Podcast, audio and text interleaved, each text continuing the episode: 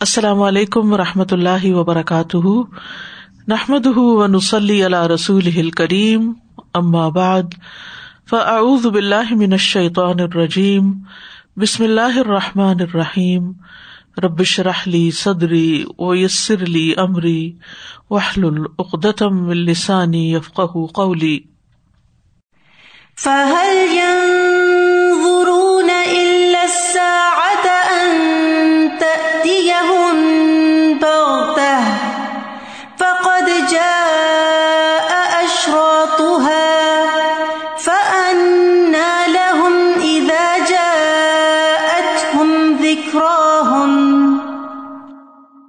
تو کیا یہ لوگ بس قیامت ہی کے منتظر ہیں کہ وہ اچانک ان پر آ جائے؟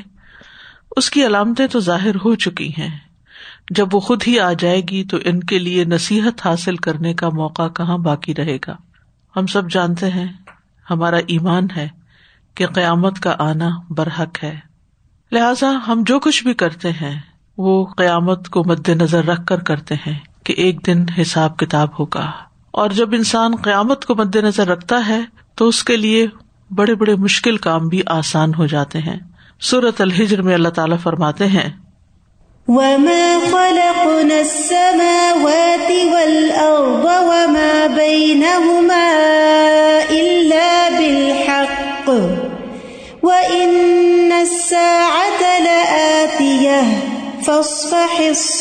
الجميل۔ اور ہم نے آسمانوں اور زمین اور ان دونوں کے درمیان کی چیزوں کو پیدا نہیں کیا، مگر حق کے ساتھ یعنی با مقصد پیدا کیا ہے۔ اور یقیناً قیامت ضرور آنے والی ہے۔ وہ ان آتی بس درگزر کیجیے خوبصورت طریقے سے درگزر کرنا۔ یعنی آج جو بھی آپ کو ستا رہے ہیں، آپ کے منکرین وہ آپ کا کچھ نہیں بگاڑ سکتے۔ بس آپ صبر کے ساتھ اپنا کام کرتے جائیے اور ان کے انجام کا معاملہ اللہ پہ چھوڑ دیجیے اللہ نے ایک دن بنایا ہے جب ہر ایک کو اس کے کیے کا بدلا مل جائے گا۔ تو اس آیت میں دو باتیں ہیں بنیادی طور پر۔ ایک تو یہ کہ آسمان و زمین کی تخلیق برحق ہے۔ اللہ نے ان کو ابس اور باطل پیدا نہیں کیا جیسے کہ منکرین کا خیال ہے۔ حق کے ساتھ پیدا کیا جو اللہ ہی کی طرف سے ہے یعنی اللہ ہی کا فیصلہ ہے۔ اور اللہ ہی ان کا خالق ہے، اور پھر وہی عبادت کے لائق بھی ہے۔ اور جس طرح یہ مخلوقات نظر آتی ہیں اور اللہ کی پیدا کی ہوئی ہیں، اسی طرح ایک دن قیامت بھی اللہ تعالیٰ برپا کر دے گا۔ جس طرح اس نے ہر چیز کو بنایا ہے، اسی طرح وہ ان چیزوں کو فنا بھی کر سکتا ہے۔ اور وہ دن، فنا کا دن، قیامت کا دن ہوگا، جس کے بعد ایک نئی زندگی شروع ہوگی۔ اور پھر انسانوں کو ان کا بدلا دیا جائے گا۔ جو شخص دنیا میں اپنا حق وصول نہ کر سکا، وہ قیامت کے دن اپنا حق پالے گا۔ اور عمومی طور پر ہم دیکھتے ہیں کہ لوگوں کی دی ہوئی ازیتوں پہ صبر کرنا بہت مشکل کام ہے۔ تو یہاں پر نبی صلی اللہ علیہ وسلم کو تلقین کی جا رہی ہے کہ جب قیامت کا آنا برحق ہے، تو ازیت کے مقابلے پر صبر کر لیجیے ان لوگوں سے اچھے طریقے سے معاملہ کیجیے ان سے ناراض نہ ہو اور نہ ہی اس پر غم اور غصہ کرے یہاں تک کہ اللہ تعالیٰ آپ کے اور ان کے درمیان فیصلہ کر دے۔ اور یہاں پر لفظ استعمال ہوا اصف الجمیل۔ سے مراد ہے گناہ پہ غلطی پر مواخذہ نہ کرنا۔ اور ناراضگی کا اظہار کیے بغیر گناہ کرنے والے سے چشم پوشی کر لینا۔ گویا اس نے کچھ کیا ہی نہ ہو۔ یعنی مراد یہ ہے کہ لوگوں کے ساتھ حسن سلوک سے پیش آئیے خاص طور پر وہ جو آپ کو ستا رہے ہیں۔ اور یہ وہی کر سکتا ہے جس کا دل بھی صاف ہو، بکس کینا اور جس کی زبان بھی صاف ہو یعنی قولی اور فیلی ازیتیں دینے سے مبرہ ہو۔ تو حقیقت یہ ہے کہ قیامت کا دن بدلے کا دن ہے۔ رسول اللہ صلی اللہ علیہ وسلم نے فرمایا کہ اللہ قیامت کے دن بندوں کو اکٹھا کرے گا۔ یا یہ فرمایا کہ لوگوں کو برہنا جسم، بے ختنا بے زور جمع کرے گا۔ بے زروں پر یعنی کہ بغیر کسی وسیلے کے، وسائل کے۔ صحابہ کہتے ہم نے کہا کہ بہما کا کیا مطلب ہے؟ آپ نے فرمایا کہ ان کے پاس کچھ بھی نہیں ہوگا۔ خالی ہاتھ ہوں گے۔ پھر اللہ انہیں ایسی آواز میں پکارے گا کہ اس کو دور والا اسی طرح سنے گا جس طرح قریب والا سنتا ہے۔ پھر اللہ تعالیٰ فرمائے گا، میں دیان ہوں۔ دیان کہتے خیر اور شر کا بدلا لینے والا۔ میں بادشاہ ہوں۔ کسی جہنم والے کو حق نہیں کہ وہ جہنم میں داخل ہو اور اس کا کسی جنتی کے پاس حق ہو، یہاں تک کہ اسے اس سے بدلا دلوا دوں۔ اور کسی جنتی کو جنت میں داخل ہونے کا حق نہیں، اور یہ کہ اس کا کسی جہنمی کے پاس حق ہو، یہاں تک کہ میں اس کا بدلا اسے دلوا دوں۔ اگرچہ وہ ایک تماچا ہی کیوں نہ ہو۔ وہ کہتے ہم نے کہا، یہ کس طرح ہوگا کہ ہم براہنا جسم، بے ختنہ اور بے زور پر آئیں گے؟ آپ نے فرمایا، نیکیوں اور برائیوں کا معاملہ اور تبادلہ ہوگا۔ یعنی انسانوں کے پاس اور کچھ نہیں ہوگا اپنے اعمال کے سوا، اور اسی سے بدلا دیا جائے گا۔ ہر صاحب حق کو اس کا حق مل کر رہے گا، پورا پورا لوٹا دیا جائے گا۔ تو اس لیے انسان کو انسانوں کے ساتھ خاص طور پر معاملہ کرتے ہوئے بہت محتاط رہنا چاہیے کہ ایسا نہ ہو کہ انسان کو اپنے اعمال میں سے قیامت کے دن دینا پڑے۔ یعنی چاہے ان کی غیبت کا معاملہ ہو، چاہے ان پر الزام تراشی ہو، یا کسی تکلیف پر جواباً ان کے ساتھ کوئی کاروائی ہو، ہر معاملے میں بہت محتاط رہنے کی ضرورت ہے۔ تو آج ہم نمبر سیون پڑھیں گے، حرام کاموں اور گناہوں سے متعلق علامات قیامت۔ حرام کاموں اور گناہوں سے متعلق۔ حدیث سے ہمیں پتہ چلتا ہے کہ قیامت کے قریب سود ذنا اور شراب عام ہو جائے گی۔ ابن مسعود رضی اللہ عنہ سے روایت ہے، نبی صلی اللہ علیہ وسلم نے فرمایا، قیامت سے پہلے سود ذنا اور شراب عام ہو جائے گا۔ یعنی لوگ ان کو برا سمجھیں گے نہیں۔ یہ وہ برائیاں ہیں جن کو ایک معمولی عقل رکھنے والا بھی برا سمجھتا ہے۔ لیکن قیامت کے قریب لوگ ان کو سر عام کریں گے، کھلے عام کریں گے اور اس پر کوئی شرمندگی بھی نہیں ہوگی۔ صحیح بخاری کی حدیث میں آتا ہے زنا، شراب، ریشم اور موسیقی کو حلال سمجھ لیا جائے گا۔ نبی صلی اللہ علیہ وسلم نے فرمایا، ان قریب میری امت میں ایسے لوگ پیدا ہوں گے جو زنا، ریشم، شراب اور باجوں کو حلال سمجھیں گے یعنی میوزیکل انسٹرومینٹس کو۔ اور یہ لوگ پہاڑ کے دامن میں رہائش رکھیں گے۔ چرواہے ان کے مویشی چرانے کے لیے صبح و شام لائیں گے اور لے جائیں گے۔ اس وقت ان کے پاس کوئی فقیر اپنی حاجت لے کر آئے گا تو کہیں گے، اب جاؤ، کل ہمارے پاس آنا۔ تو اللہ انہیں رات کو ہی ہلاک کر دے گا اور پہاڑ کو ان پر گرا دے گا اور باقی کو قیامت کے دن تک بندروں اور خنزیروں کی شکل میں مس کر دے گا۔ مراد یہ ہے کہ ایسے لوگ ہوں گے کہ جو ہر طرح کی برائیوں میں ملوث ہوں گے۔ اور پہاڑوں کے دامن میں ظاہر ہے کہ بہت خوبصورت مناظر ہوتے ہیں اور اب تو بہت ٹرینڈ ہو گیا فارم ہاؤس بنانے کا اور پکنک اسپاٹ پہ اور سمندر کے کنارے اور ریزورٹس پر اپارٹمنٹس لینا اور گھر بنانا اور پھر عموماً ایسی جگہوں پر جا کر لوگ کرتے بھی کیا ہے یعنی سیر و تفریح کے لیے یا انٹرٹینمنٹ کے لیے جاتے ہیں۔ تو آپ نے فرمایا ایسے لوگ ہوں گے جو ضنا ریشم، شراب اور باجو یعنی ہر طرح کی چیزیں جو دین میں حرام کی گئی ہیں، ان کو حلال کر لیں گے۔ اور ان کی خدمت گار بہت ہوں گے تو اس کا مطلب کیا یعنی چرواہے چرائیں گے ان کے لیے؟ یعنی خود ان کے پاس اتنا مال و دولت ہوگا کہ یہ اپنے کام کروانے کے لیے خادم رکھ سکیں گے۔ لیکن کسی فقیر اور غریب کو دینے کے لیے ان کے پاس کچھ نہ ہوگا۔ تو جن لوگوں کو بھی اللہ نے کچھ دے رکھا ہے انہیں اس بات سے ڈرنا چاہیے کہ اگر وہ اپنے مال میں سے ضرورت مندوں کا اور سوالی کا حق نہیں نکالتے، تو کہیں ایسا نہ ہو کہ ان کے مال سمیت وہ ہر چیز ان کی تباہ برباد ہو جائے۔ پھر ایک اور حدیث سے پتہ چلتا ہے کہ شراب کا نام بدل کر پیا جائے گا، تاکہ کوئی گلٹ بھی نہ رہے۔ سلسلہ صحیح کی حدیث ہے۔ حضرت عائشہ رضی اللہ تعالیٰ عنہ روایت کرتی ہیں کہ میں نے رسول اللہ صلی اللہ علیہ وسلم کو فرماتے ہوئے سنا، پہلی چیز جسے اسلام سے اوندھا کر کے گرا دیا جائے گا، جس طرح برتنوں کو اوندھا کر کے گرا دیا جاتا ہے، وہ شراب ہے۔ یعنی اس کے بارے میں اسلام کے حکم کی پرواہ نہیں کی جائے گی یعنی اٹ ڈزنٹ میٹر کچھ نہیں ہوتا۔ پوچھا گیا، اے اللہ کے رسول، یہ کیسے ہوگا؟ حالانکہ اللہ نے اس معاملے میں پوری وضاحت فرما دی ہے۔ یعنی شراب کی حرمت کے ذکر قرآن میں موجود ہے۔ رسول اللہ صلی اللہ علیہ وسلم نے فرمایا، وہ اس کا نام کسی اور نام سے تبدیل کر دیں گے۔ تو جب وہ نام ہی بدل جائے گا، تو جو لوگ شراب کو حرام سمجھتے ہیں، وہ دوسرے نام سے، وہ بھی اس کو خرید لیں گے اور اس کو انجوائے کریں گے۔ پھر سر عام بدکاری ہوگی یعنی زنا۔ سلسلہ صحیح کی حدیث ہے۔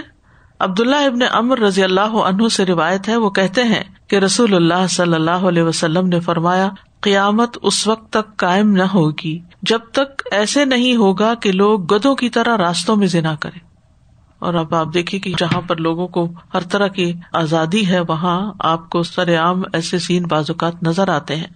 میں نے کہا، کیا ایسے بھی ہوگا؟ آپ نے فرمایا ہاں ضرور ہوگا۔ پھر اسی طرح ناجائز اولاد کی کثرت ہو جائے گی۔ میمونا رضی اللہ عنہا سے مربی ہے، وہ کہتی ہیں کہ میں نے رسول اللہ صلی اللہ علیہ وسلم کو فرماتے ہوئے سنا، میری امت اس وقت تک خیر پر رہے گی، جب تک اس میں ناجائز اولاد کی کثرت نہ ہوگی۔ اور جب اس میں ناجائز اولاد کی کثرت ہونے لگے، تو پھر وہ وقت قریب ہوگا جب اللہ کا عذاب ان سب کو گھیر لے گا۔ یعنی پھر امت پر عذاب آنا شروع ہوگا۔ اور اس میں آپ دیکھیے کہ ضروری نہیں کہ سر عام جنا ہو، لیکن یہ کہ چوری چھپے اور حتیٰ کے شادی شدہ کپلس بھی اس قسم کے غلط کام کریں گے اور آف اینڈ آن اس طرح کی خبریں آتی رہتی ہیں۔ اللہ سبحان تعالیٰ سب کو محفوظ رکھے۔ آپ دیکھیے کہ زنا جو ہے اپنی جگہ کا ہے ہی اور اللہ سبحان تعالیٰ نے اس کو فواہش میں سے قرار دیا ہے اور فرمایا اللہ تقرب الزنا، زنا کے قریب بھی نہ جاؤ۔ لیکن اس کے ساتھ ساتھ یہ بھی دیکھنا چاہیے کہ زنا کے نتیجے میں جو بچہ پیدا ہوتا ہے، اس پر کتنا بڑا ظلم ہے کہ دنیا میں اس کا کوئی رشتہ ہی نہیں۔ نہ اس کی کوئی خالہ ہے، نہ پپی ہے، نہ چچا ہے، نہ مامو ہے۔ نہ کوئی اس کا لیگل باپ ہے۔ آ جا کے جس نے پیدا کیا ایک ماں ہی رہ جاتی ہے۔ باقی نہ اس کا کوئی بہن بھائی ہے۔ یعنی اس کا کیا اسٹیٹس ہے؟ اور جن لوگوں کو پتا نہیں ہوتا وہ تو ٹھیک ہے، لیکن جن بچوں کو یہ پتا چل جاتا ہے کہ وہ حرام کی اولاد ہے خود ان کی زندگی کتنے بڑے مسئلے کا شکار ہو جاتی ہے۔ تو اس لیے جس چیز کو اللہ تعالیٰ نے حرام کرار دیا، اس کو حرام ہی سمجھنا چاہیے۔ پھر صحیح الجام صغیر کی روایت ہے کہ گانے کے آلات اور گانے والیاں عام ہو جائیں گی۔ سہل بن سعد سے روایت ہے کہ نبی صلی اللہ علیہ وسلم نے فرمایا، آخری زمانے میں لوگوں کی شکلیں بگڑیں گی یعنی مسخ کر دیا جائے گا۔ انہیں دھنسایا جائے گا، خصف ہوگا۔ ان پر سنگ باری کی جائے گی قزف ہوگا۔ یعنی آسمان سے پتھر برسیں گے۔ جب گانے بجانے کے آلات ظاہر ہو جائیں گے اور گانے والیاں بھی عام ہوں گی، تو پھر اس طرح کی سزائیں بھی لوگوں کو ملیں گی اور شراب حلال سمجھ لی جائے گی۔ عموماً یہ ساری چیزیں ساتھ ساتھ آتی ہیں۔ عورت، گانا بجانا، شراب۔ سنن ابن ماجا کی روایت ہے، ابو مالک اشری رضی اللہ عنہ سے وہ کہتے ہیں کہ رسول اللہ صلی اللہ علیہ وسلم نے فرمایا، میری امت میں سے کچھ لوگ شراب پیئیں گے، وہ اس کا نام بدل کر کوئی اور نام رکھ لیں گے۔ ان کے سروں پر گانے والیاں ساز بجا کر گانے سنائیں گی۔ یعنی شراب کی مجلسیں ہوں گی اور مجلس کے اندر ہی گانے والیاں ہوں گی۔ اللہ انہیں زمین میں دھنسا دے گا اور ان میں سے باز کو بندر اور خنزیر بنا دے گا۔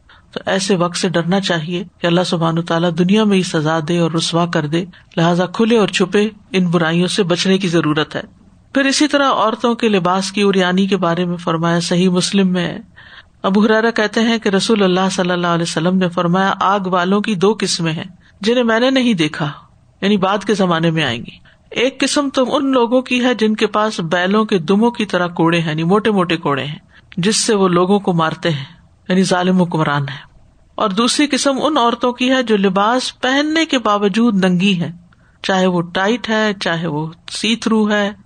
وہ مائل ہونے والی ہیں۔ یعنی مردوں کی طرح مائل ہوں گی اور دوسروں کو مائل کرنے والی یعنی مردوں کو یا دوسری عورتوں کو اپنی طرف اٹریکٹ کریں گی۔ اس قسم کے لباس کا مقصد یہی ہوگا کہ دوسرے انہیں خاص طور پر دیکھیں۔ ان عورتوں کے سر بختی اونٹوں کی طرح ہوتے ہیں۔ یعنی ہیئر اسٹائل بھی ایسا ہوتا ہے کہ سر کے اوپر ایک اٹھی ہوئی چیز نظر آئے۔ جیسے اونٹ کی کوہان ہوتی ہے نا، سر بھی ہوتا ہے اور ایک کوہان ہوتی ہے۔ کوہان جو ہے وہ گردن پر ہوتی تو ان کے بھی سر جو ہے ان کے علاوہ ان کی گردنوں پر اونچے اٹھے ہوئے جوڑے وغیرہ ہوں گے، وہ عورتیں جنت میں داخل نہیں ہوں گی، نہ ہی جنت کی خوشبو پا سکیں گی۔ جنت کی خوشبو اتنی اتنی مسافت سے محسوس کی جا سکتی ہے۔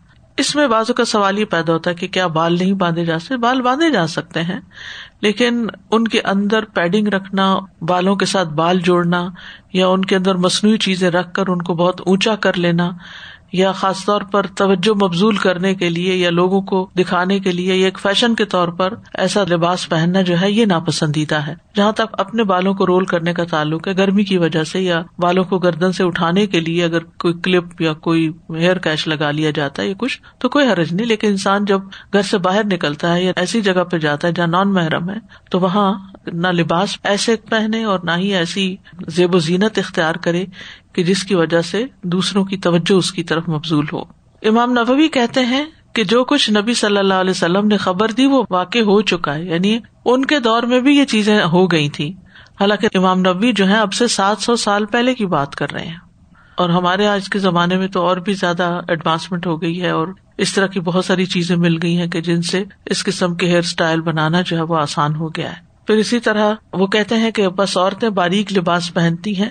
جس سے ان کے جسم کے نیچے سے اور ان کے پردے کے مقامات اور محاسن یعنی فگر خوبصورتی نظر آتی ہے۔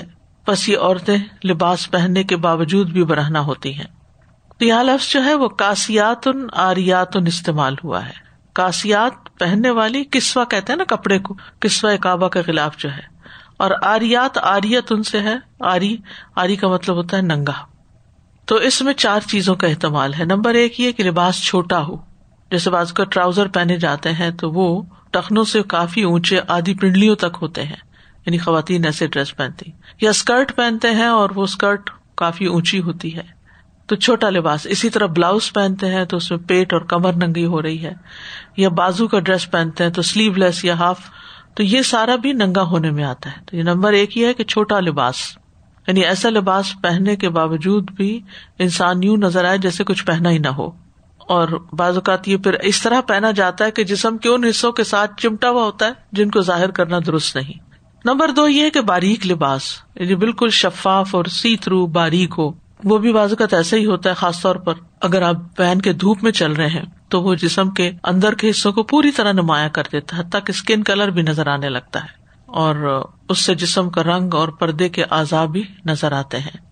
اس میں چاہے تو انسان خود نظر آ رہا ہو یا ایسے لباس پہن کے تصویریں کھچائی جائیں کہ جس میں انسان ننگا ہو رہا ہو، یا اپنے ایسے فوٹو شیئر کرنا کہ جو پردے کے مقامات کے ہوں۔ جیسے بچہ اگر پیٹ میں ہے تو اس کا اسکین ہے، تو دوسروں کے ان چیزوں کو بھی دیکھنا ڈاکٹر دیکھ سکتا ہے، جو دائی ہے وہ دیکھ سکتی ہے۔ لیکن کسی اور انسان کو نہیں دیکھنا چاہیے، کیونکہ یہ پردے کے مقامات ہے تو عورت کا پیٹ یا پیٹ کے اندر کی چیز جو ہے، اس کو پوری فیملی گروپ میں شیئر کر دینا یا دوستوں کے ساتھ شیئر کر دینا، ان چیزوں سے بھی بچنا چاہیے۔ پھر اسی طرح تنگ لباس۔ تنگ لباس ایسا لباس کہ جس سے جوڑ بند سارے نظر آئے یعنی جس سے بازو کا سائز پتا چلے، ٹانگوں کا سائز، ہپس کا، ہر چیز الگ الگ نظر آ رہی ہو۔ اور نمبر چار، فیشن کے طور پہ پھٹا ہوا لباس پہننا۔ یعنی آپ نے دیکھا ہوگا کہ نئے کپڑوں کو خاص طور پر جلا کے یا کاٹ کے، پھاڑ کے پہنا جاتا ہے اور یہ پچھلے دنوں کافی زیادہ فیشن آ گیا تھا، بلکہ ایک دفعہ مجھے ایک فیکٹری میں جانے کا اتفاق ہوا جو جینس بناتی تھی۔ تو وہاں میں نے ان کو لباس بنا کے پھر اس کو گساتے ہوئے دیکھا کہ جس سے وہ پھٹ جائے وہ ایریا اور اس میں بعض اوقات شرم والے حصے اور ڈھانپنے والے حصے جو ہے وہاں سے لباس پٹا ہوتا ہے۔ اور بعض تو خود کینچی سے کاٹ کر ایسا لباس پہنتے ہیں۔ یہ ساری ہوچی حرکتیں ہیں لوگوں کی توجہ مبزول کرنے کی اور ان چیزوں سے بچنا چاہیے۔ یعنی انسان کو خود کو ایکسپوز کرنے سے بھی بچنا چاہیے اور دوسروں کو ان چیزوں پہ نظر ڈالنے سے بھی بچنا چاہیے۔ یعنی جن چیزوں کو دیکھنا اسلام نے حرام کرار دیا ہے، اگر اچانک بھی نظر پڑ جائے تو اپنی نظر انسان پھیر لے، اس کو دیکھتا نہ چلا جائے۔ کیونکہ نگاہ کی خیانت سے بھی بچنا چاہیے۔ ان صدور اور یہ لباس کی تنگی جو ہے، یہ صرف عورتوں میں ہی نہیں ہے، مردوں میں بھی ہے۔ بعض اوقات مرد بھی ایسا چپکا ہوا لباس پہنتے ہیں کہ جو جسم کو ظاہر کرتا ہے۔ یعنی چھوٹا لباس، باریک لباس، تنگ لباس، پھٹا ہوا لباس، جس سے عورتوں یا مردوں کا سطر نظر آئے، یہ درست نہیں ہے۔ پھر عورتوں کی زیب و زینت ہے عبداللہ ابن امر ابن العاص سے روایت ہے، کہتے ہیں کہ میں نے رسول اللہ صلی اللہ علیہ وسلم کو فرماتے ہوئے سنا، میری امت کے آخری زمانے میں لوگ کجابوں کی طرح کی زینوں پر سوار ہوں گے، وہ مساجد کے دروازوں پر اتریں گے۔ کجابوں کی طرح جیسے کار ہوتی ہے، تو وہ مساجد کے دروازوں پر اتریں گے یعنی چل کے نہیں آئیں گے مسجدوں میں، بلکہ ان پہ بیٹھ کر آئیں گے۔ ان کی عورتیں لباس پہننے کے باوجود ننگی ہوں گی۔ بھلے مسجد ہی جا رہی ہیں، لیکن لباس میں وہ ساری شرائط پوری نہیں ہوتی جو عبادت کے لیے ہونی چاہیے۔ ان کے سر دبلے پتلے بختی اونٹوں کی کوہانوں کی طرح ہوں گے۔ یعنی ہیئر اسٹائل اس طرح کے ہوں گے کہ اوپر جوڑا وغیرہ نمایاں نظر آ رہا ہوگا۔ ایسی عورتیں ملون ہیں ان پر لانت کرنا۔ یعنی کتنی سخت بات کی گئی ہے اور لانت کا مطلب کیا ہوتا ہے؟ کہ اللہ کی رحمت سے دور ہو جائے اگر تمہارے بات کوئی اور امت ہوتی تو تمہاری عورتیں اس کی خدمت کرتی یعنی ان کی غلام اور لونیاں بن جاتی۔ جیسا کہ تم سے پہلے والی امتوں کی عورتوں نے تمہاری خدمت کی یعنی پچھلی امتوں کی عورتوں کو جب وار وغیرہ میں پکڑا گیا، تو ان کو لونڈی غلام کے طور پر رکھا گیا۔ اللہ سبحان تعالیٰ اس سے محفوظ رکھے اور یہ جو بے لباس ہونے کا فتنا ہے یا کم لباس ہونے کا یا تنگ لباس یا باریک لباس پہننے کا فتنا ہے، یہ بازو کا دیندار لوگوں کے اندر بھی پایا جاتا ہے اور اس کی پرواہ نہیں کرتے اور تنگ لباس پہن کر اسٹریٹ میں نکل گئے، گاڑی میں بیٹھ گئے، مردوں کی مجلس میں گھر میں کوئی اگر ایسے گیسٹ آ گئے ہیں تو ان کے سامنے چلے گئے۔ چھوٹی سی ٹی شرٹ پہن لی جس سے نہ پیٹ پوری طرح ڈھکا اور نہ ہی پیچھے کے ہپس، کیونکہ کمیز جو ہے اس میں اگر نیچے سے شلوار یا جینس یا پاجامہ ٹائٹ بھی ہو، تو اوپر سے جب لمبی کمیز آ جاتی ہے تو وہ سب کچھ چھپ جاتا ہے۔ لیکن جب انسان چھوٹی شرٹ پہن لیتا ہے، ایک تو مردوں سے مشابت ہوتی ہے، دوسرا یہ ہے کہ یہ گٹنوں تک کا حصہ جو ہے، یہ عورت کا بھی، عورت کو سوائے مجبوری کے نہیں دیکھنا چاہیے۔ کوئی علاج ہو یا کوئی ایسی ضرورت پیش آئے کہ جس میں دیکھنے کی مجبوری ہو، تو اور بات ہے۔ ورنہ حت البسا انسان اپنی نظر بچائے اور اس طرح انسان صرف اپنے آپ کو گناگار نہیں کرتا، تنگ لباس پہن کر اور چھوٹا لباس پہن کر، بلکہ دوسروں کو بھی گناگار کرتا ہے۔ یعنی جو دیکھنے والے ہوتے ہیں، ان کی نگاہیں بھی حرام چیز کو دیکھ رہی ہوتی ہیں اور فتنے میں مبتلا ہوتی ہیں اور بعض اوقات دوسروں کے لیے اٹریکشن کا باعث بنتی ہے پھر سیاہ خزاب لگانا یعنی بلیک کلر لگانا بالوں میں۔ سونا نبی داود کی ابن عباس سے روایت یہ کہتے ہیں رسول اللہ صلی اللہ علیہ وسلم نے فرمایا، آخری زمانے میں ایک قوم ہوگی جو کہ سیاہ خزاب لگایا کریں گے، جیسے کبوتروں کے سینے ہوتے ہیں، چمکتا ہوا کالا رنگ، وہ لوگ جنت کی خوشبو بھی نہیں پائیں گے۔ یہ تو آپ کو معلوم ہوگا کہ خزاب لگانا یا کلر لگانا جائز ہے، صرف جٹ بلیک کلر لگانا درست نہیں ہے، اس سے مختلف لگانا چاہیے۔ اور پھر والدین کی نافرمانی بہت عام ہو جائے گی یعنی حرام کام ہے نا، کیونکہ ان اللہ حرم علیکم عقوق المحات تو چونکہ ٹاپک چل رہا ہے حرام کاموں کا، تو اس لیے یہاں پر اس کا بھی ذکر آ گیا ہے۔ نبی صلی اللہ علیہ وسلم نے فرمایا، جب لونڈی اپنا آکا جنے گی تو یہ قیامت کی نشانیوں میں سے ہے۔ یعنی اولاد جو ہے وہ ماں باپ پر اپنا حکم چلائے گی۔ اس کا ایک اور مانا یہ بھی کیا گیا ہے کہ غلامی ختم ہو جائے گی۔ تو یہ تھا ٹاپک نمبر سیون کہ جس میں حرام چیزوں کے بارے میں اور گناہوں سے متعلق علامات قیامت کا ذکر تھا۔ السلام علیکم رحمۃ اللہ وبرکاتہ۔ یہ جو ابھی بات ہوئی اس کی سطر کے ڈھانپنے کی اس میں تو جو نئے نئے فیشن ہیں وہ سارے ہی اسی قسم کے آتے ہیں کہ بس اس میں جی شولڈرس اب تو سلیو لیس اور ایک سلیو ہے اور ایک سلیو نہیں ہے یہ نیا فیشن ہے۔ اور انہوں نے کام والے کپڑے نہیں، کچھ بھی کوئی ایسا کام والا کپڑے نہیں پہنے، تو بس صرف ایک سائڈ پوری شولڈر پوری ایک سلیو ہے ہی نہیں۔ عجیب عجیب لباس آ گئے اور دوسری یہ کہ ویکسنگ کراتے وقت بھی لوگوں کو نہیں شرم آ رہی ہوتی کہ بھائی ایسے حصوں کے ویکسنگ کرنا۔ جائز نہیں ہے۔ اور بالکل یگ لڑکیوں کی، غیر شادی شدہ بچیوں کی مجھے کسی ویکسنگ کرنے والی نے مسئلہ پوچھا اور انہوں نے کہا کہ کیا میں کر سکتی ہوں کیونکہ لوگ اپنی جوان بچیوں کو لے آتے ہیں کہ ابھی اسی عمر میں جتنے بال اتر جائیں اتر جائیں۔ پھر آگے ان کو آسانی ہوگی۔ تو سطر کے مقام پر تو نہ آپ ہاتھ لگا سکتے ہیں اور نہ ہی آپ اس طرح کی ویکسنگ کر سکتے ہیں یا کروا سکتے ہیں۔ کسی نے آپ سے پوچھا بھی تھا وہ لوہے کا ریزر یوز کر سکتے ہیں کیونکہ کئی لوگوں نے اس کا جواز بنا لیا کہ جی لوہا نہیں یوز لوہا یوز کر سکتے ہیں کہیں بھی ممانت نہیں ہے بالکل من گھڑت خود ساختہ بات ہے کہ ریزر کے ساتھ صفائی نہیں کر سکتے جسم کی بالکل کر سکتے ہیں۔ حدیث میں لفظ آتا ہے حلق العنا جی استاذہ جی یہاں پر یہی سمجھ آتی ہے کہ کپڑوں کی فیشن بھی کون لایا ہے؟ عورتیں خود اگر اپنے آپ کی شرم و حیا کا خیال نہیں رکھیں گی اور بڑھ چڑھ کر آگے کہیں گی کہ میں یہ پہن کر پھر ٹی وی پہ بھی دکھاؤں اینڈ اپنی ماڈلنگ بھی کروں اینڈ موویز میں بھی آؤں تو یہ عورت ہی تو آ رہی ہے۔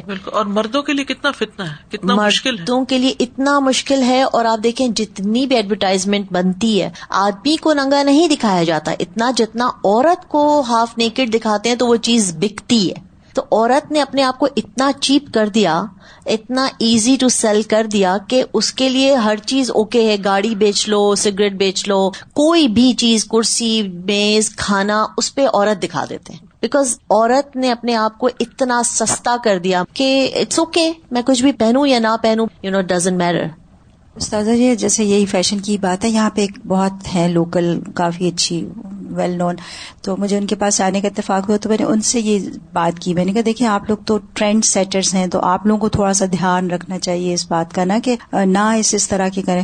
تو استاذہ جی اس نے قسم کھا کے خاتون کہہ رہی تھی اور اس نے مجھے دکھائے، کہنے لگی دیکھیں ہمارے سب ڈریسز سلیوز کے ساتھ آتے ہیں، لیکن جب لڑکیاں ٹرائی کرتی ہیں اور پھر کہتی ہیں کہ سلیوز اتار دیں یا چھوٹی کر دیں یا کچھ کر دیں۔ And she did show me that کہ ہم تو کوشش ہماری طرف سے ہوتی ہے لیکن اب لینے والے نہیں لیتے۔ جی بالکل۔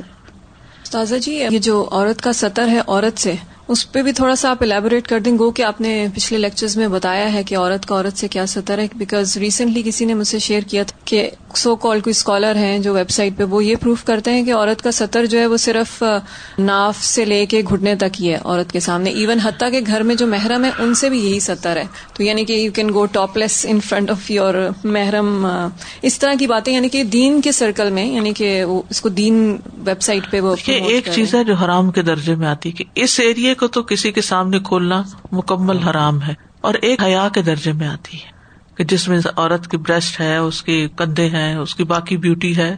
یعنی حیا کا تقاضا یہ ہے کہ ان چیزوں کی بھی احتیاط کی جائے اور بلکہ ان کو ڈھانپا جائے۔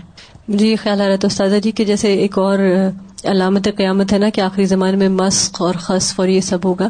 میں سوچ رہی ہوں کہ یہ جو ہم بات کر رہے ہیں نا کہ حیا کا احساس ہی نہ ہونا۔ جیسے یہ کہہ رہی ہیں کہ گھر میں محرم کے آگے بھی آپ یعنی یہ فطرت بھی اس کے اگینسٹ ہے کہ آپ کس طرح پھرے رائٹ تو فطرت مس ہو چکی ہوگی، پھر اس کے بعد کوئی ریکگنیشن نہیں ہے۔ اور جیسے آپ نے کہا کہ یعنی دیندار گھرانوں میں یہ چیز ہے۔ اب کسی چیز پہ، عوام الناس لیول پہ، ایک تو ہوتا ٹھیک ہے، بہت زیادہ ہر سوسائٹی میں ایک اسمال پرسینٹیج ہوتی ہے جو ہمیشہ فیشن کے بہت ایکسٹریم اینڈ پہ ہوتے ہیں۔ لیکن the vast majority follows what's on the media اور میڈیا پہ جو آ جاتا ہے وہ دیندار گھروں میں جن کے والدین ماشاء اللہ مساجد میں انوالو ہوتے ہیں اور سب ہے ان کی بیٹیاں بھی شادیوں میں خاص طور پہ اور دوسرے فنکشنز میں وہ جیسے پہلے ذکر ہوا نا کہ شولڈرز کھلے کر کے بیچ میں کٹے ہوئے اور یہ ساری چیزیں یا بالکل وہ سی تھرو لباس۔ تو یہ چیزیں ایکسپٹیبل کیسے ہو گئی؟ مجھے یہ سمجھ نہیں آتی۔ بعض اوقات یہ حیرت ہوتی ہے کہ لونگ ان اے مسلم کنٹری جیسے ہم کبھی تو وزٹ پہ جاتے ہیں، وہ بہت بڑے بڑے بل بورڈز پہ کسی میٹر میٹرس کا ایڈ ہے جس پہ ایک خاتون کو انہوں نے لٹایا ہوا اور ایک حیران کن حد تک جو ہے نا ہر کانٹور ان کا جسم کا واضح ہے جہاں سے لاکھوں گاڑیاں یعنی پر ڈے پر ویک گزر رہی ہوتی ہیں تو مجھے یہ خیال آتا ہے کہ آخر ہمارے مسلم معاشروں میں تو اتنے لوگ دین کا علم رکھنے والے ہیں اتنے ماشاء اللہ مرد حضرات مساجد جانے والے ہیں وہ خود اپنی بیویوں اور بیٹیوں کو کیا اس سے نہیں روک سکتے یا ان کو بھی ریکگنیشن نہیں ہے کیونکہ یہ احادیث ایسا تو نہیں ہے کہ کسی نے سن نہیں رکھی بس بے حصی ہو جاتے ہیں یعنی ایمان کی کمزوری ہے۔ کہتے نا کہ جب منکر کو دیکھو تو اپنے ہاتھ سے بدلو، اگر نہیں تو زبان سے، ورنہ دل میں برا سمجھو۔ اور یہ ایمان کا کمزور ترین حصہ ہے۔ اور اس کے بعد تو پھر ایمان ہی نہیں رہتا۔ جہاں حیا نہیں، وہاں ایمان ہی نہیں۔ کوشش کرنے والے کرتے بھی رہتے ہیں۔ لیکن یہ ہے کہ ایک تو سائلنٹ میجورٹی اور دوسرا یہ کہ جو پسند کرنے والے ہیں، اس سارے فوش کو۔ آپ دیکھیں پورنوگرافی کتنی زیادہ ہے۔ اگر آپ اسٹیٹسٹکس دیکھیں تو مسلم ممالک میں دوسرے ممالک کی نسبت بھی دیکھنے والوں کے ریٹس کہیں زیادہ ہیں۔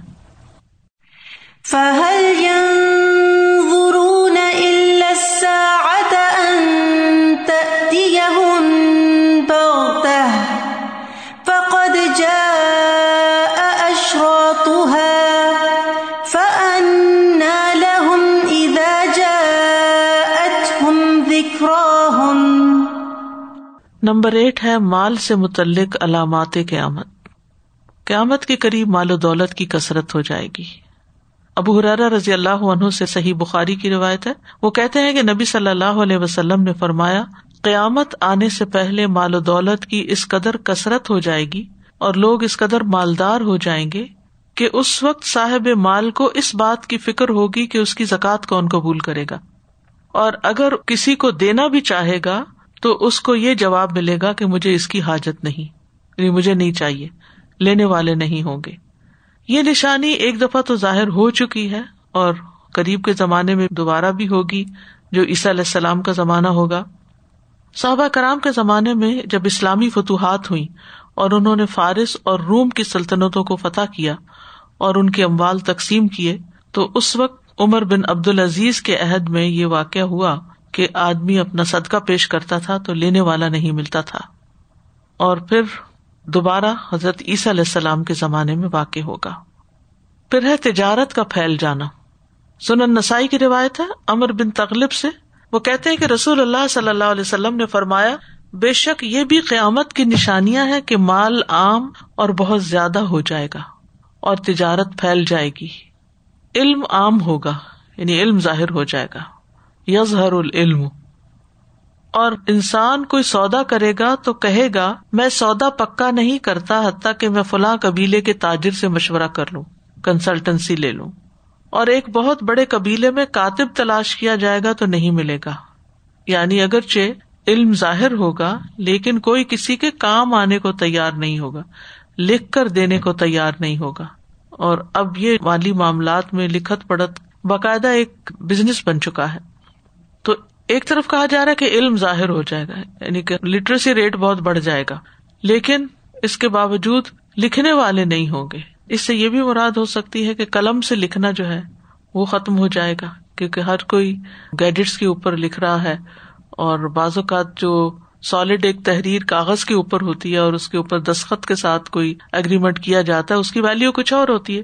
بہ نسبت اس کے ہر چیز ڈیجیٹل ہو اور آئندہ زمانے میں معلوم نہیں اور کیا کیا وسائل آئیں گے۔ تو کاتب نہیں ہوگا یعنی کہ لکھنے والا ہی نہیں رہے گا یعنی کسی کو لکھنا ہی نہیں آئے گا۔ بہت دفعہ ایسے بھی علم والے ہوتے ہیں جو صرف زبانی کلام ہی قرآن حفظ کر لیتے ہیں حادیث یاد کر لیتے ہیں۔ زبانی بہت کچھ جانتے ہوتے ہیں، لیکن لکھ نہیں سکتے۔ تو اس میں سے کوئی بھی صورت ہو سکتی ہے، لیکن آپ صلی اللہ علیہ وسلم نے اس کی طرف اشارہ کیا۔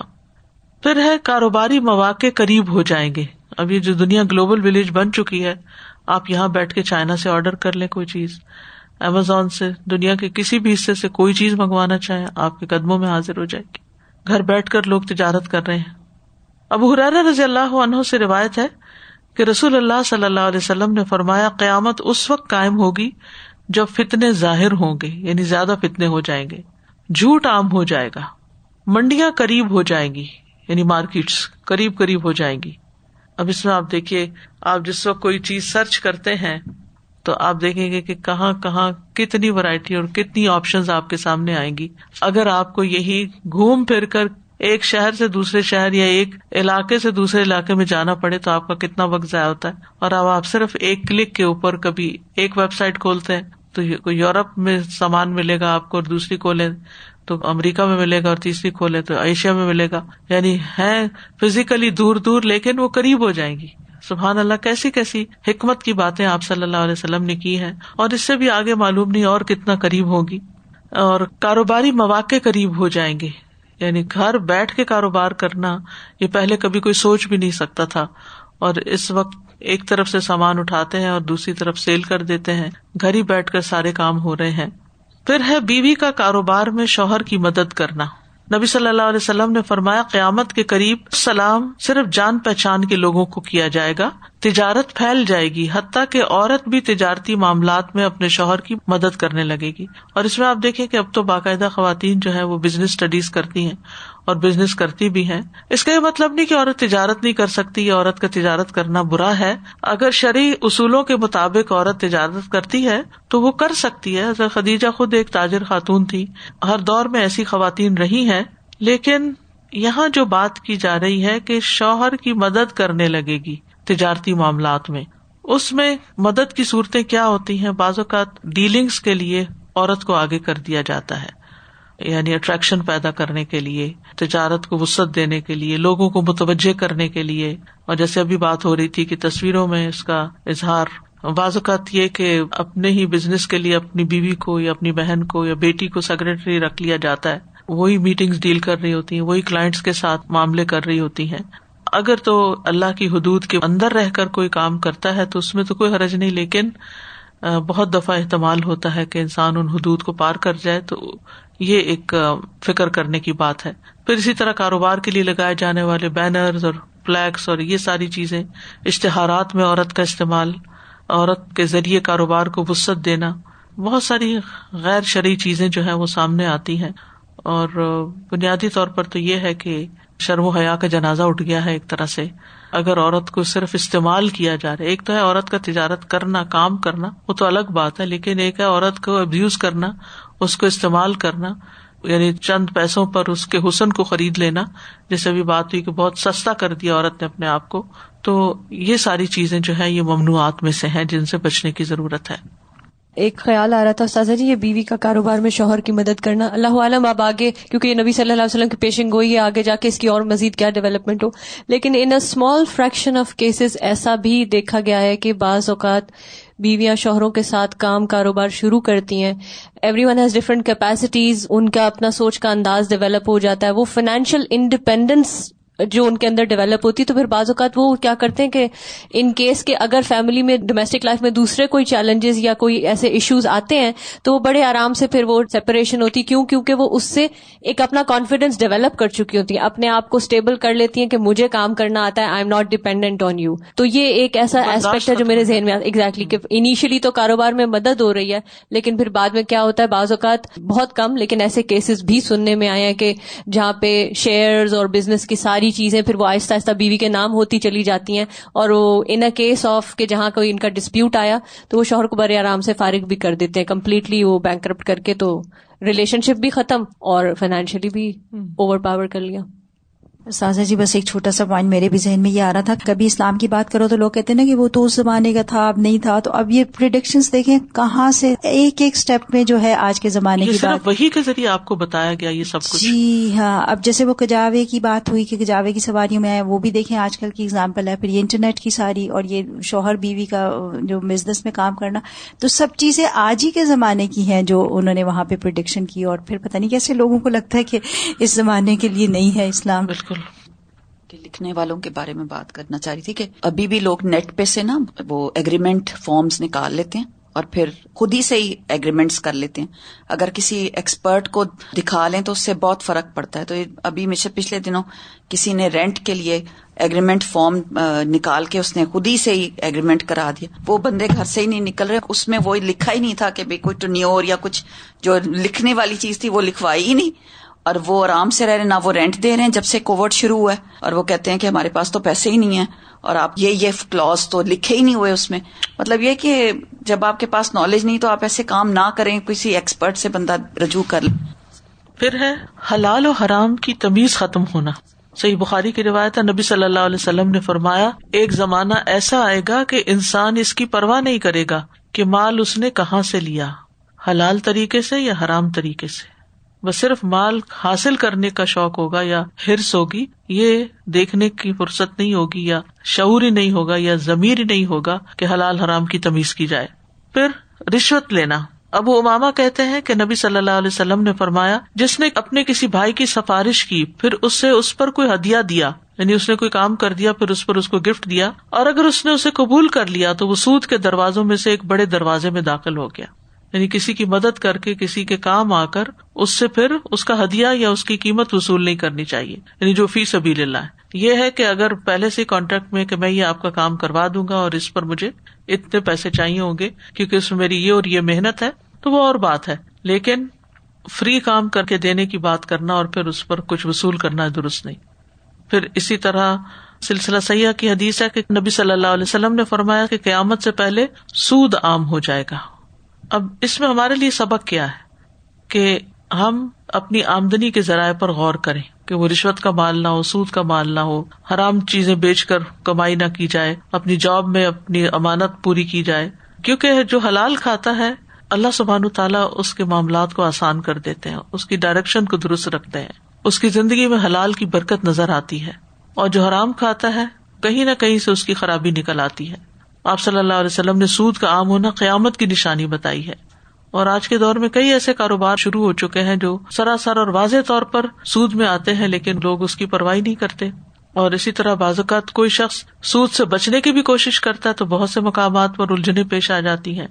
اسی طرح بعض چیزیں خریدنے پر پھر اسی طرح تاجر پیشہ افراد جو ہے اگر بینک کے ذریعے لیٹر آف کریڈٹ نہیں لیتے یا اعتماد نامہ حاصل نہیں کرتے تو کوئی مال نہ درامد کر سکتے، نہ برامد کر سکتے ہیں۔ بہت سے لوگ تو سود پر قرضہ لے کر کاروبار شروع کرتے ہیں۔ تو واضح طور پر آتا ہے کہ وہ احل اللہ الب و ہر رمر ربا اللہ نے تجارت کو حلال کرار دیا اور ربا کو حرام کرار دیا۔ رسول اللہ صلی اللہ علیہ وسلم نے فرمایا، سود کھانے والا، کھلانے والا، اس کا گواہ بننے والا، اس کو لکھنے والا، ان سارے کے ساروں پر اللہ کی لانت ہے اور یہ چاروں گنا میں برابر ہے تو یہ بہت ڈرنے کی بات ہے اور بہت احتیاط کی ضرورت ہے کہ جس چیز کی طرف آپ نے توجہ دلائی ہے، اس کے بارے میں سنجیدگی سے یعنی انسان کو سوچنا ہوگا کہ ان چیزوں سے کیسے نکلے اور کس طرح انسان ان چیزوں سے یعنی حرام سے بچے۔ یعنی حت الوسا بچنے کی ضرورت ہے، کیونکہ زندگی تو تھوڑی سی ہے، دنیا میں جو کچھ بھی ملا یہی رہ جائے گا۔ آگے اللہ سبحان تعالیٰ کو کیا جواب دیں گے، اس کی فکر ہونی چاہیے۔ حضرت عمر کے بارے میں آتا ہے، آپ نے کہا تھا کہ ہماری منڈیوں میں صرف وہی خرید و فروخت کرے جسے دین کی سمجھ ہو۔ ہمارے بازاروں میں صرف وہی تجارت کرے جسے دین کی سمجھ بوجھو اور وہ سود نہ کھائے۔ یعنی عمر رضی اللہ عنہ نے صرف دین کی سمجھ رکھنے والے کو تجارت کرنے کی اجازت دی تاکہ وہ حرام کمائی سے بچ سکے۔ اسی طرح حضرت علی رضی اللہ عنہ کہتے ہیں کہ جو دین کی سمجھ بوجھ حاصل کرنے سے پہلے تجارت کرے گا، وہ سود کی دلدل میں دھس جائے گا، پھر دستا چلا جائے گا اور دستا چلا جائے گا۔ اور وہ گر پڑے گا اور دھس جائے گا اور ادھر ہی اٹکا رہے گا یعنی نکل نہیں سکے گا۔ تو یہ کہ جو بھی شخص تجارت کرے، کام کرے، جو بھی کام شروع کرے، اس سے پہلے دین کا مزاج سمجھ لے کہ کیا اس کے لیے حلال ہے اور کیا حرام ہے۔ اگلی نشانی ہے غریبوں کا امیر ہو جانا، اونچی اونچی عمارتوں پر فخر کرنا۔ مسرد احمد کی روایت ہے، ابو حرار رضی اللہ عنہ کہتے ہیں کہ نبی صلی اللہ علیہ وسلم نے فرمایا، علامات قیامت میں یہ بات بھی شامل ہے کہ بکریوں کے چرواہے لوگوں کے حکمران بن جائیں۔ برہنا یا ننگے بھوکے لوگ بڑی بڑی عمارتوں میں ایک دوسرے پر فخر کرنے لگے اور لونڈی اپنی مالکن کو جنم دینے لگے۔ ابن حجر کہتے اس کا مطلب یہ ہے کہ ہر شخص اپنے مکان کو دوسرے شخص کے مکان سے زیادہ بلند تعمیر کرنا چاہتا ہے۔ اور آج کل مکان تعمیر کرنے سے زیادہ جو ٹاور بڑے بڑے بنانے کا ایک کمپٹیشن شروع ہو چکا ہے دنیا میں، وہ بھی قابل توجہ ہے۔ اور لوگ اس پر فخر بھی کرتے ہیں۔ لوگ گھروں کی زائد ضرورت جو زیب و زینت اختیار کرتے ہیں، وہ بھی تفاہر کے لیے کرتے ہیں۔ کیونکہ یہاں پر آپ دیکھیں کہ حدیث میں ہے یا تبار فل بنا یا تبار یعنی ایک دوسرے پر فخر کرنے لگیں گے بڑی بڑی عمارتوں کی وجہ سے۔ پھر اسی طرح گھروں کو اسٹیج کی طرح سجایا جانا۔ سلسلہ صحیح کی حدیث ہے، نبی صلی اللہ علیہ وسلم نے فرمایا، قیامت اس وقت تک قائم نہ ہوگی جب تک لوگ اپنے گھروں کو اسٹیج کی طرح مزین نہ کریں گے۔ یعنی گھر تو رہنے کی جگہ ہے اور اس میں صفائی ستھرائی ہونی چاہیے، خوبصورتی بھی ہونی چاہیے۔ انسان کے اندر اللہ نے اس سے جمال رکھی ہے۔ ان اللہ جمیل یحب الجمال، اللہ تعالیٰ خوبصورت ہے، خوبصورتی کو پسند کرتے ہیں۔ لیکن اس طرح کی زیب و زینت اختیار کرنا کہ جیسے ایک نمائش کی جگہ ہو یا نمائش گھر بن جائے، رہنے کا گھر نہیں بلکہ ایک نمائش کا گھر ہے اور صرف تفاخر اور ایک دوسرے کا مقابلہ کرنے کا تقاصر کا ہے، تو یہ چیز ممنوع ہے۔ اس سے بچنا چاہیے۔ آپ نے فرمایا قیامت اس وقت تک قائم نہیں ہوگی جب تک لوگ اپنے گھروں کو اسٹیج کی طرح مزین نہیں کریں گے۔ ہم سب جانتے ہیں کہ اسٹیج ایک پرزنٹیشن کی جگہ ہوتا ہے اور دکھاوے کی جگہ ہوتی ہے۔ پھر بخل کی کسرت ہوگی۔ ایک طرف اس طرح مال اڑایا جائے گا اور دوسری طرف جو ضرورت مند ہے ان کو دینے کے لیے نہیں ہوگا لوگوں کے پاس۔ اب حرار رضی اللہ عنہ کہتے ہیں کہ قیامت کی نشانیوں میں سے ہے کہ بخل اور بے حیائی ظاہر ہو جائے گی۔ اور اس میں آپ دیکھیے کہ ہر شہ ولفش شہ جو ہے یہ بکیلی سے بھی زیادہ شدید ہے۔ انسان اپنے مال میں بکیلی کرتا ہے، لیکن ایک ہے بخل کرنا، کسی کو نہ دینا۔ اور ایک یہ ہے کہ جو اس کی چیز نہیں، اس پر حریض ہو جانا۔ کہ وہ بھی میری ہو جائے۔ یہ شوہ ہے۔ پھر کھانے پینے، پہننے اور سواریوں پر توجہ بہت ہو جائے گی۔ ابو اماما کہتے ہیں کہ رسول اللہ صلی اللہ علیہ وسلم نے فرمایا، ان قریب میری امت میں ایسے لوگ ہوں گے جو طرح طرح کے کھانے کھائیں گے، رنگ برنگے مشروب پیئیں گے، طرح طرح کے کپڑے پہنیں گے۔ گفتگو میں بے احتیاطی کریں گے اور طرح طرح کی سواریوں پر سوار ہوں گے۔ وہ میری امت کے بدترین لوگ ہوں گے۔ یعنی بدترین دور کی طرف نشاندہی کی۔ یعنی لوگوں کے پاس جب مال زیادہ آ جائے گا تو پھر لوگ اپنے کھانے، پہننے، رہن سہن، سواریاں انہیں پر ہی بار بار خرچ کرتے چلے جائیں گے، اپنے مال کو اعلی مقاصد کے لیے استعمال نہیں کریں گے۔ ایک اور حدیث کے مطابق انسان، انسانوں سے زیادہ جانوروں پر خرچ کریں گے۔ عبداللہ ابن امر سے روایت ہے، وہ کہتے کہ رسول اللہ صلی اللہ علیہ وسلم نے فرمایا، لوگوں پر ایسا وقت بھی آئے گا کہ ان کے دل اجمیوں کے دلوں کی مانند ہو جائیں گے۔ وہ دنیا کو ترجیح دیں گے اور ان کا طریقہ آراب والا ہوگا یعنی بدو کی طرح ہوگا۔ جو بھی رسک ان کے پاس آئے گا، وہ اس کو جانوروں پر لگا دیں گے، ان کو کھلانے، پلانے، سجانے میں۔ اب آپ دیکھیں کہ بعض جانور جو پیٹس ہیں، ان کے لیے جو خوراک آتی ہے، وہ کتنی مہنگی ہوتی ہے اور کتنا اس میں تردد ہوتا ہے۔ فرمایا، جہاد کو تکلیف سمجھیں گے، زکوٰۃ کو جرمانہ اور چٹی تصور کریں گے کہ یہ ہمارے اوپر کیا ٹیکس لگا دیا ہے کہ ہم زکوٰۃ بھی پے کریں۔ حالانکہ وہ مالدار ہوں گے۔ صحیح مسلم کی ایک اور روایت کے مطابق، مصر، شام اور عراق اپنے پیمانے اور خزانے روک لیں گے۔ ابو نظرا سے روایت وہ کہتے ہیں کہ ہم جابر بن عبد اللہ کے پاس تھے۔ انہوں نے کہا، وہ وقت قریب ہے کہ اہل عراق کے پاس نہ کوئی قفیز آئے گا نہ درہم۔ قفیز کہتے ہیں پیمانے کو۔ ہم نے پوچھا، کہاں سے؟ انہوں نے کہا اجم سے۔ وہ اس کو روک لیں گے یعنی سینکشن لگ جائیں گی۔ پھر کہا انقریب اہل شام کے پاس نہ کوئی دینار آئے گا، نہ مد، مدیون پیمانہ ہم نے پوچھا، کہاں سے؟ انہوں نے کہا، روم کی جانب سے، ویسٹ سے۔ پھر تھوڑی دیر خاموش رہنے کے بعد کہا، رسول اللہ صلی اللہ علیہ وسلم نے فرمایا، میری امت کے آخری دور میں ایک خلیفہ ہوگا، جو لپے بھر بھر کے مال دے گا اور اس کی گنتی نہیں کرے گا۔ یہ اس کے بعد کی بات ہے۔ اس وقت آپ دیکھیں کہ ان دونوں ملکوں کے حالات کیا ہیں، عراق اور شام کے، اور وہاں پر کتنی غربت ہے اور کس قدر مشکل میں ہے وہ لوگ۔ نبوی کہتے ہیں یہ ہمارے زمانے میں عراق میں ہو چکا ہے، اور اب یہ موجود ہے۔ یعنی یہ نشانی ظاہر ہو گئی۔ یاد رکھیے، جتنی بھی چھوٹی نشانیاں یہ کنٹینیو بھی کر سکتی ہیں۔ ایک کال یہ ہے کہ اس کی وجہ یہ ہے کہ آخری زمانے میں یہاں کے لوگ مرتد ہو جائیں گے اور ان کے لیے جو زکوٰۃ وغیرہ کی ادائیگی واجب ہوگی وہ اس کا انکار کر دیں گے۔ یعنی ان علاقوں میں لادینیت پھیل جائے گی۔ ایک اور کال یہ بھی ہے، اس کا مطلب ہے وہ کافی جن پر جزیا دینا واجب ہے، آخری زمانے میں ان کی قوت مضبوط ہو جائے گی۔ تو جو وہ جزیا اور نفقات وغیرہ دے رہے ہوں گے، اس کا انکار کر دیں گے۔ تو بہرحال یہاں لفظ من استعمال ہوا ہے۔